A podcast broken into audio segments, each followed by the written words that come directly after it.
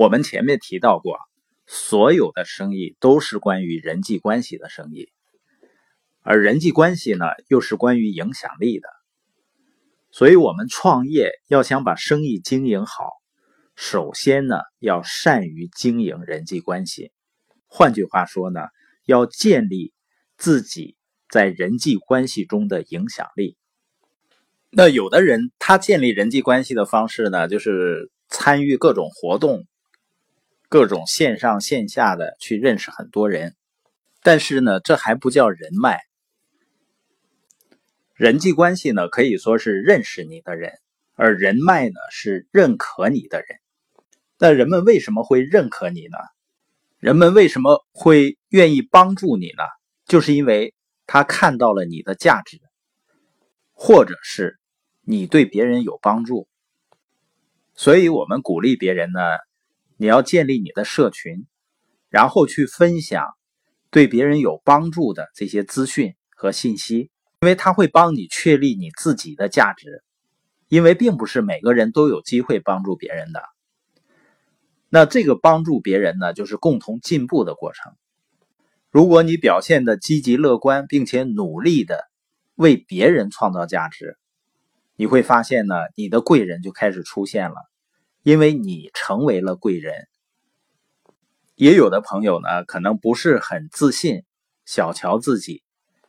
不愿意去分享一下自己的声音，实际上，所有正确的声音都是一点点发出来的。而且，只要我们做的是正确的事儿呢，就不用担心是不是马上起作用。你要给一些时间、信心、信念加上耐心呢，才能够帮助我们熬过一段失落的阶段。然后呢，等到的是必然的好运。所以呢，持续是一种非常巨大的力量。人的一生啊，命运要想从根本上改变，一个呢就是不断的学习，不断的改变自己，超越自己；另外一个呢就是贵人相助。在我很普通的时候，我觉得最幸运的是能够和更优秀的人连接到一起，能够和一个更伟大的系统连接到一起。和一个优秀的企业文化联系到一起，这是非常重要的。那意味着呢，我脑子里的很多的错误观念会发生改变。因为很多时候啊，阻碍我们的行动不是我们的能力，而是脑子里的错误观念、错误的自我认知。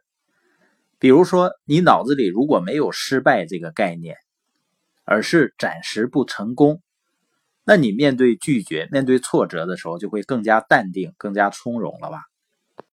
我们也知道，任何生意呢，要想发展、要想壮大，都得需要建个团队。就像新东方的俞敏洪，你会发现呢，他找到了徐小平、王强，他可以说是徐小平、王强的贵人。反过来呢，徐小平、王强也是他的贵人。包括马云创建阿里巴巴。他也需要团队。那徐小平、王强愿意和俞敏洪合作，俞敏洪呢愿意找他俩来合作，那一定是相互看到对方的价值。所以呢，当我们自己成为贵人的时候，我们就更容易遇到贵人。而且，如果我们愿意去分享、积极乐观，并且呢是一个有远景的人。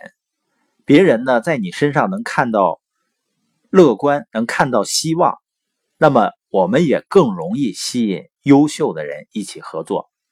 所以从根本上呢，找到贵人相助这件事呢，倒不是我们的根本目的，而成为贵人应该是我们努力的方向，就是成为能够对别人有帮助的人。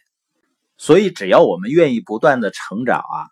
有一天，你就会发现呢，你自己已经成为了自己的贵人，而这位贵人呢，不会轻易离你而去，也不会让你失望。